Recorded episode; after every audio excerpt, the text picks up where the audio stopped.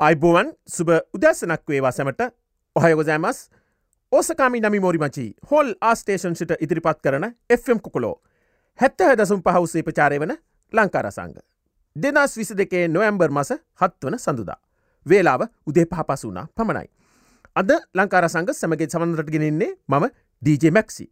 සීතල කාලය වැඩිවිගෙනෙනවා ඔබලාට කොහොමද අද ලංකාර සංග සවන්දන සැමට ශ්‍රී ලංකායි විස්තර ජපානි විස්තර ශ්‍රී ලංකාවේ ගීතවලට සවන් දෙන්න පුළුවන් රැදි සිටින්න Fම් කොකුලෝ ලංකාර සංග සමඟ පැත්කාලයක්. සමගේ විස්තර හදස් කොකොලෝ.ජප වෙත යොමු කරන්න ෂයාරේඩියෝ ටයින්ස්ප්‍රී රඩිකෝ.ජප වෙත යොම් කරන්න. හොල්ලා ස්ටේෂන් Fම් කොකොලෝ හැත්ත හැදසම් පහවසේ ප්‍රචාර වෙන ලංකාර සංග. ඔහි තතුන මේ අවස්ථාවේදී ශ්‍රී ලංකා විස්තර කීපයක් ඉදිරිපත් කරන්නම්. පළමෙන්ම ජපානයෙන් වෛද්‍ය උපකරණ පරිත්‍යාගයක්.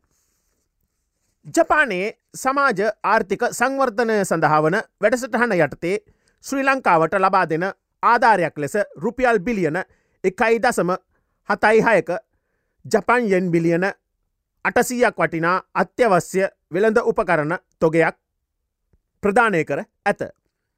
ශ්‍රී ලංකාවේ ජපන් තානාපති මිසිකොසි හිදකි මහතා විසින් ශ්‍රී ලංකා ජාතික රෝහලක් වන බාහිර රෝගී ගොඩනැගිල්ලි පරිශ්‍රේදී සෞඛ්‍ය අමාත්‍ය ආචාර්ය කේරිය රමුකල්ල මහතා වෙත පරිත්‍යාගේ ලබාදී ඇත.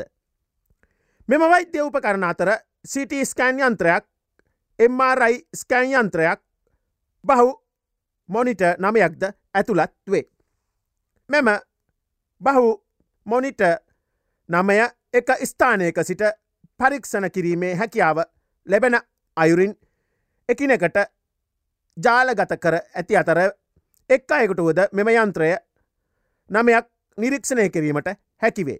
මෙම මොනිට යන්ත්‍ර මගින් රෝගයාගේ ඉතාමත් වැදගත් ජීවදක්ත ලෙස ECG හදවතේරිද්මය ශරිරයේ ඔක්සිජන් ප්‍රමාණය ශරීර උස්නත්වය රුදිරපීඩනය හදවතේ ක්‍රියාකාරිත්වය වැනිදේ නිරික්ෂය කිරීමේ හැකියාව ඇත.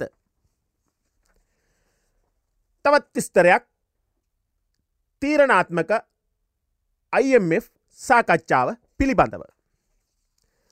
ශ්‍රී ලංකාවේ නයහිමියන් සහ ජාත්‍යන්තර මුල්්‍යාර මුදර අතර තවත් තීරණාත්මක සාකච්ඡාවක් නොයම්බර් තුන්ෙන්දා පවත්වා ඇත. ජනාධිපති මාධ්‍ය අන්සේ නිවදනයක් නිව් කරමින් මේ බව ප්‍රකාශ කර ඇත. IMF ශ්‍රී ලංකාව සඳහා පත්ව සිටින නව නේවාසික නියෝජිත සර්වන් ජහන් සහ හිටපු නේවාසික නියෝජිත ටුබගස් මහත්තුරුන් සහ ජනාධිපති දේෂ්ඨ උපදේශක හා ජනාධිපති කාර්යමන්ල ප්‍රධානී සාගල රත්නායක මහතා අතර පැවති හමුවකදී මේ බව ප්‍රකාශ කර ඇත. ශ්‍රී ලංකාවේ නය ප්‍රතිවව්‍යහය පිළිබඳ දීර්ඝ වසයෙන් නොයම්බර් තුන්වෙන්දා සාකච්ඡා කර ඇත. මෙම සාකච්ඡාවේදී අවධානය යොමු කළ කරුණු පිළිබඳව ජනාධිපති රනිල් වික්‍රමසිංහ දැනුවත් කර ඔහුගේ ප්‍රතිචාර කඩිනමින් දැනුන්දීමට අපෙක්ෂා කරන බව සාගර රත්නායක විසින් අදාළ නිල්ධාරින්ට දැනුම් දී ඇති බව වාර්තා වේ. ඩෙංගු මදුරුවන් පිළිබඳ පුවතක්. පවතින ආර්ථික අර්බූධයක්ත් සමඟ පසුබෑමට ලක්ව ඇති ඉදිකිරීම් ශේෂත්‍රය අඩක් නිම කළ ගොඩ නැගිලි තුළ ඩෙංගුමදුරුවන් බෝවිය හැකි බවට සමික්ෂණ වාර්තාවලින් අනාවරණය වී ඇතැයි ජාතික ඩෙංගුමර්ධන වැඩස්ට්‍රහණේ අධ්‍යක්ෂක විශේෂ වෛද්‍ය සුදත් සමරවීර මහතා පවසයි. අතහර දැමූ අර්ධ ලෙස ඉති කළ ගොඩ නැගිලි කෙරෙහි මදුරු මර්ධනයේදී විශේෂ අවධානයක් යොමු කළ යුතු බවත් පවතින වර්ෂාවත් සමඟ මෙවැනි ස්ථානයන්නේ ජලය එක්රැස්වීම මදුරුවන්ට බෝවිය හැකි පරිසරයක් නිර්මාණය වන බවත් ඒමාතා ප්‍රකාශ කර ඇත. මදුරුවන් බෝවිය හැකි ස්ථාන ගොඩනැගිලිවල මදුරුවන් හෝ විය හැකි ජලය ඉවත් කිරීමට අපහසු නම් එවැනි ස්ථානයන්නට මදුරුනාසක යෙදයුතු බවත් හෙතෙම පවසා ඇත. ජාතික ඩෙංගු මදුරු මර්ධන වැඩස්ටහන මගින් දිස්ත්‍රික්ක හරහා මදුරු මර්ධන නාසක බෙදා හැරනා බවත් නොයසේ නම් විවෘත්ත වෙළඳ පොළෙහි මිලදී ගත හැකි බවත් ඒ මහතා ප්‍රකාශ කර ඇත. දුමානය මදුරුමර්ධනය කර එක්‍රමයක් බවත් ඔහු ප්‍රකාශ කර ඇත. එහෙත් මදුරුමර්ධනයට ක්‍රම සොයනවාට වඩා සුදුසු දෙය වනුවේ මදුරුවන්ට බෝවිය නොහැකි ලෙස පරිසරේ පිරිසුව පවත්තා ගැනී බවද හෙතම ප්‍රකාශ කර ඇත. තවත් තිස්තරයක් හරි පාරෙන් ඩොල පිළිබඳව. ඇමති මනුෂ්‍යගේ යෝජනාවට කැබිනට් අනුමැතිය. විදුලියෙන් දුවන වාහන ඩොල හැටපන්දා දක්වා. නීත්‍යානුකූල මාර්ග ඔස්සේ ශ්‍රී ලංකාවට පෝෂණ එවන විනිමය ශ්‍රමිකයන් දිරිගැන්වීමක් ලෙස ඔවුන්යන් ලද ඩොල අනුව රෝධ දෙකේ හෝ රෝධ හතරකින් යුත් විද්‍යුත්වාහන ආනයනය කිරීම සඳහා පහසුකම් සැපීමට ඇමති මණ්ඩලේ අනුමැතය හිමිවී ඇත. ඒ අනුව ඇමරිකාන් ඩොල විසිපන්දහකට උපරිම යටත්ව රෝධ දෙකකින් යුත් විද්‍යුත්වාහනයක් සහ ඇමරිකාන් ඩොලර් හැට පන්දහක් උපරිම යටත්ව රෝධ හතරකින් යුත් පූර්ණ විද්‍යුත්වාහනයක් ආනයනය කිරීමට ඔවුන්ට පහසුකම් සැපේන බව කැබිනෙට් ප්‍රකාශක මාධ්‍ය ප්‍රවාණ හා මහමාර්ග ඇමති බන්දුල ගුණවර්තන මහතා ප්‍රකාශ කර ඇත. ශ්‍රී ලංකා ඉතිහාසේ මින් පෙර මෙවැනි සුවිශේෂ අනුග්‍රහයක් වහසියක් ප්‍රතිලාභයක් විදෙස්සේවා නියුත්තියන්ට ලැබී නැති බවත් මින් ප්‍රෝජන ගන්නයි සියලු විදේශ විනිමික ශ්‍රමිකයන්ගෙන් ඉල්ලා සිටින බවත් අමතිවරයා ප්‍රකාශ කර ඇත. විගමනක ශ්‍රමිකයන්ගෙන් එතරදී උපයන විදේශ විනිමය ශ්‍රී ලංකාවට පෝෂණය කිරීම තවදුරටත් දිරිගැන්වීමේ අරමුණින් මෙම පියවරවන් ක්‍රියාත්ම කිරීම සඳහා අනුමැතිය හිමි වූ බවත් ඒ සඳහා කම්කරු හා විදේශකයා අමාත්‍යන්සේ ඒ සඳහා අදාළ චක්‍රලේකන උපදෙස් නිකුත් කර ඇති බවත් ඇමතිවරයා ප්‍රකාශ කර ඇත. මෙම ඉතාම වෙහසක් දරලා කම්කරුවා විදේශකයා පිළිබඳව ඇමති මනුෂනානයක්කර මහතා ශ්‍රී ලංකා මහ බැංකුවත් මුදල් අමාත්‍යන්සේත් සමඟ දිගින් දිගටම සාකච්ඡා කරලා තමයි මේ වරප්‍රසාද ශ්‍රී ලාංකික ශ්‍රමිකන්ටල ලබාදී ඇත්තේ. ශ්‍රී ලංකා ඉතිහාසේ මින් පෙර මෙවැනි විශේෂ අනුග්‍රහයක් වාසියක් ප්‍රතිලාභයක් විදෙස්සේවා නිවෘත්තියන්ට ලැබී නොමැත. මීට පෙර තිබූ කුඩා තීරු බදුරහිත දීමනාවන් එයත් වැඩි කරලා තිබෙනවා. මේ වන විට විදේශගතව සිටින ශ්‍රී ලංකිකයෝ සියලු දෙනාට අන්තර්ජාතික සන්නිවේදන උපක්‍රම තුළින් දැනුම් දෙනවා නම් අවස්ථාවෙන් ප්‍රෝජන ගන්න කියලා. එමගින් රටට විදේශ මුදල් ලැබෙනවා. ඔවුන්ට වාහනයක් ආනයනය කරන්න ඉඩ ලැබෙනවා යයිද හෙතම තවදුරටත් ප්‍රකාශ කර ඇත. දිත්ව පුරවැසිකම සහිත මන්ත්‍රය වනුන් ඉවත්යයුතු බව මැතිවරණ කොමිසම පවසයි. අධිකරන තීන්දුව මගින් හැර වෙනත් ක්‍රමවේදිකින් දිත්ත පුරුස භාවය සම්බන්ධයෙන් ප්‍රකාශයක් කළ නොහැකි බව පවසන කොමිසන් සභාව දිත්ත පුරිස භාවය සහිත පුද්ගලයින්ට විසියෙක්වෙනි ආණ්ඩුක්‍රම ව්‍යවස්ථාව සංසෝධනය වීමත් සමගම පාර්ලිමේන්තු මන්ත්‍රවිදුරවල් දැරීම හැකියාවක් නොවති බවද ප්‍රකාශ කර ඇත. මැතිවරණ අවස්ථාවේ නාමයෝජනා භාරදීමේදී දිත්ත පුරුවසි භාවය සම්බන්ධයෙන් සොයා බැලීමත් කරනා අතර එහිදී යම් පාර්සයක් ඒ සම්බන්ධයෙන් කරුණු දැක්වීමක් හෝ ප්‍රකාශයක් හෝ කළහොත් අවශ්‍ය ක්‍රියාමාර්ග ගන්නා බවද කොමිසම ප්‍රකාශකයෝ පවසා ඇත. කෙසේ වෙතත් කිසියම් පුද්ගලයෙකු දිත්තපුරැසි භාවය සහිත මන්ත්‍රීවරයකුද යන්න සම්බන්ධයෙන් එකවරම ප්‍රකාශ කිරීමේ හැකියාවක් නොමිති බවද කොමිසම පවසයි. මේ අතර මේ කාරණය සම්බන්ධයෙන් අදහස් දක්වන පොදු ව්‍යාපාර පිළිබඳ පාර්ලිමේන්තු කාරක සභාවේ කෝප් කමිටුව හිටපු සභාපති මහාචාරිය චරිත්හේරත් මහතා ප්‍රකාශ කර ඇත්තේ දයුත්ත පුරසි භාවය සහිත මන්ත්‍රීවරුන් සිටින්නේ නම් ඔවුන් සියදූරවලින් ඉවත්වීමට වහම පියවරගත යුතු බවය. දිත්තපුරේසි භාවය මගින් මන්ත්‍රවරුන් එම මන්ත්‍රදූර අත්හැරීමට කටයුතු කළ යුතු බව සමග ජන බලවේගේ පාර්ලිමේන්තු මන්ත්‍රී පාටලි චම්පිකරනවක සහ පිවිතුරු හෙළවුරුම පක්ෂේ නායක පාර්ලිමේන්තු මන්ත්‍රී උද ගම්පිල්ල මහත්තරුන්ද ප්‍රකාශ කර ඇත. තවත් විස්තරයක් කැසිනෝබද්ධ පිළිබඳව. කැසිනෝ සඳහා වන වාර්ෂික බද්ධ රුපියල් කෝටි විස්සේ සිට පණහා දක්වා සීයට එකසිය පණහකින් වැඩිකර ඇති බව නිවේදයක් නිකුත් කරමින් මුදල් අමාත්‍ය රංජිත් සිය බලාපිටිය මහතා ප්‍රකාශ කර ඇත. ඒ අනුව පසුගිය අගෝස්තු පළවෙන්දා සිට එතෙක් කැසිනෝ ශාලාවක් සඳහා තිබූ වාර්ෂික බද්දක් එලෙසම ඉහළ දමා ඇත. මේ අතර මේ දිනවල පහත සඳහන් ඔට්ටු සඳහා සූදු සඳහාද වූ බදු වැඩකිරීම අරමුණින් ඔට්ටු සහ සූදු පනත කඩිනමින් සංශෝධනය කර ඇත. කැසිනෝ සඳහා මෙතෙක් නොතිබූ ඉහළ ලියාපතිංචි ගාස්තුව අයකිරීම සහ ශ්‍රී ලාංකයකකෝ කැසිනෝ ශාලාවක් ඇතුල්ලීම දී ඩොල විස්සක් ගාස්තුව අයකෙරේ. වෙනත් ඔට්ටු සහ සූදු සඳහා අවවසයෙන් පහත පරදි බදු වැඩි කර ඇත.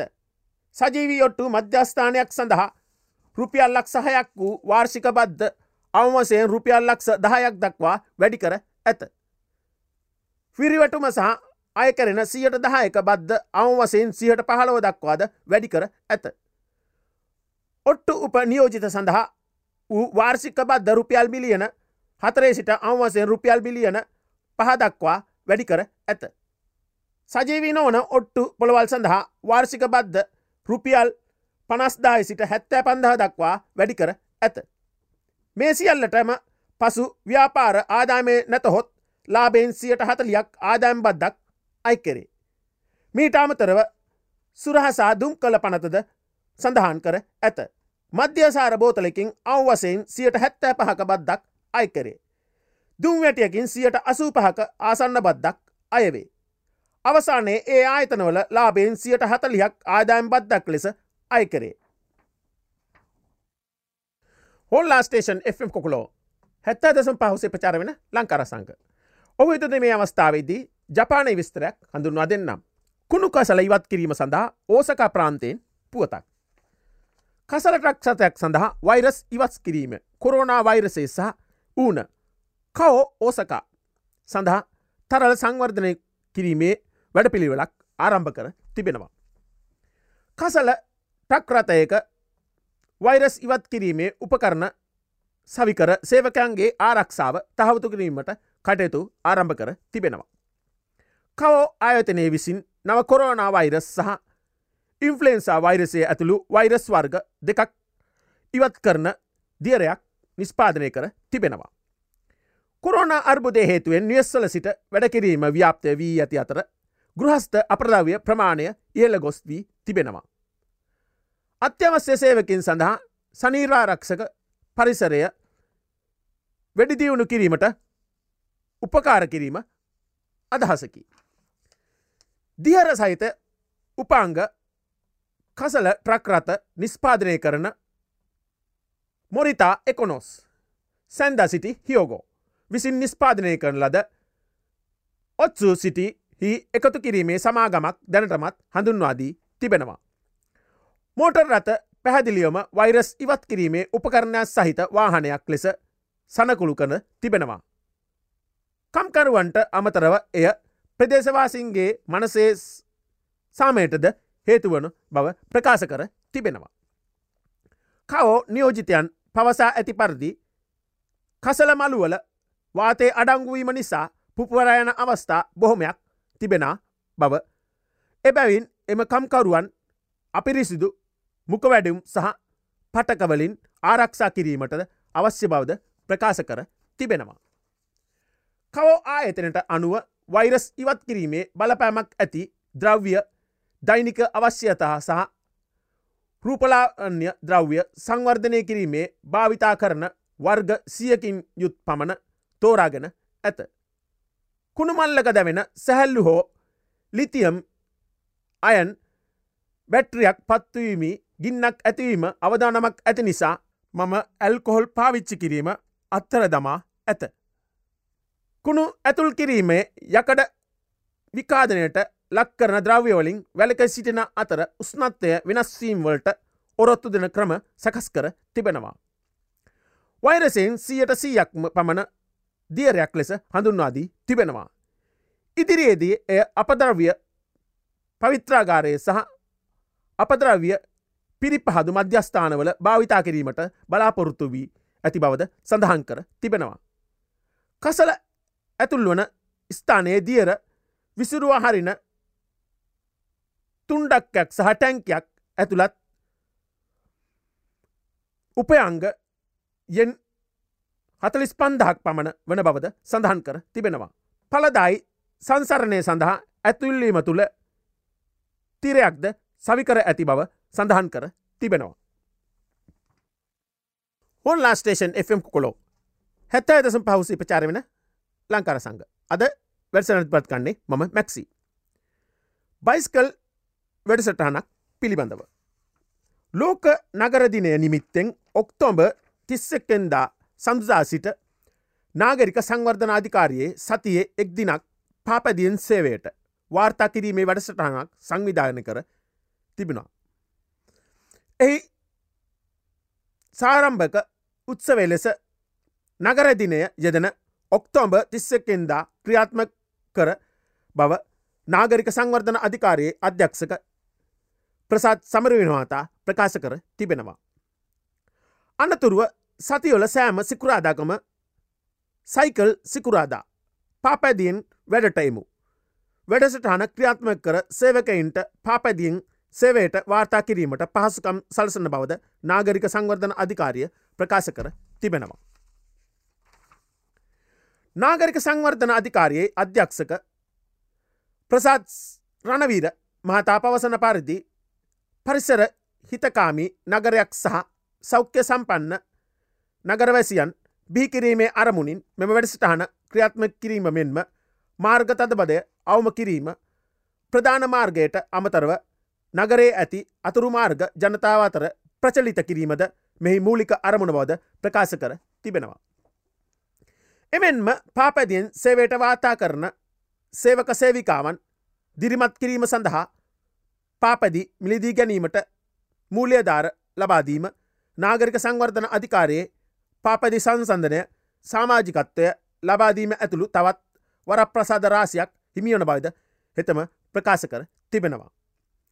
පාපැදියෙන් සේවට වාර්තා කරනු ලබන සේවකයින්ගේ පාපැදි නතර කිරීමට අවශ්‍ය පරිසරය ආවරණය සහිත වෙනම ස්ථානයක් ස්ථාපිත කර තිබෙන බවත් එමෙන්ම එම සේවක සේවිකාවන්ට සනීපාරක්ෂක පහසුකම්ද සලසා ඇති බව සඳහන් කර ඇත. එමම පාපදියෙන් සේවයට වාර්තා කිරීමේදේ එම සේවක සේවිකාවන්ට සැහැල්ලු ඇඳමකින් සැරසි සේවයට වාර්තා කිරීමටද අවසර හිමිවේ. පාපතිකරුවන් සඳහා වෙන වෙනම මන්තීරු සැකසීම දුම්රිය ස්ථාන හා බස් නැවතුම් ආසන්නේ පාපතිකරුවන් සඳහා පාසුකම් සැපීම සම්බන්ධයෙන් ඉදිරියේදී අදාළ පාර්සව සමඟ සාකච්ඡා කිරීමට බලාපොරොත්තු වන බව නාගරික සංවර්ධන අධිකාරයේ අධ්‍යක්ෂක ජනරාල් ප්‍රසාත් රණවිර මහතා වැඩිදුරටත් ප්‍රකාශ කර ඇත. හෝල්ලා ස්ටේෂන් FM කොලෝ හැත්ත ඇදසම් පහුස්සේ ප්‍රචාරවන ලංකාරසංග අද පැක් කාලේ නිමාට පත්වෙනවා. සීතල කාලය කෙමින් කෙමින් වැඩිවිගෙන යනවා කඳුකර පෙරේසවල ගස් කොල වර්ණමත් වෙලා මේට ජපන් භාසාාවෙන් කෝයෝනොජිකි ලෙස හඳුන්වාදී තිබෙනවා. ලෙඩ රෝගවලින් ප්‍රවෙස් සම්වෙමු. සෞඛ්‍ය නීතිීති පිළිපදිමු. සැමට සුප සතියකට ආසිරිපතිම් සමුගන්නා මම මැක්සි.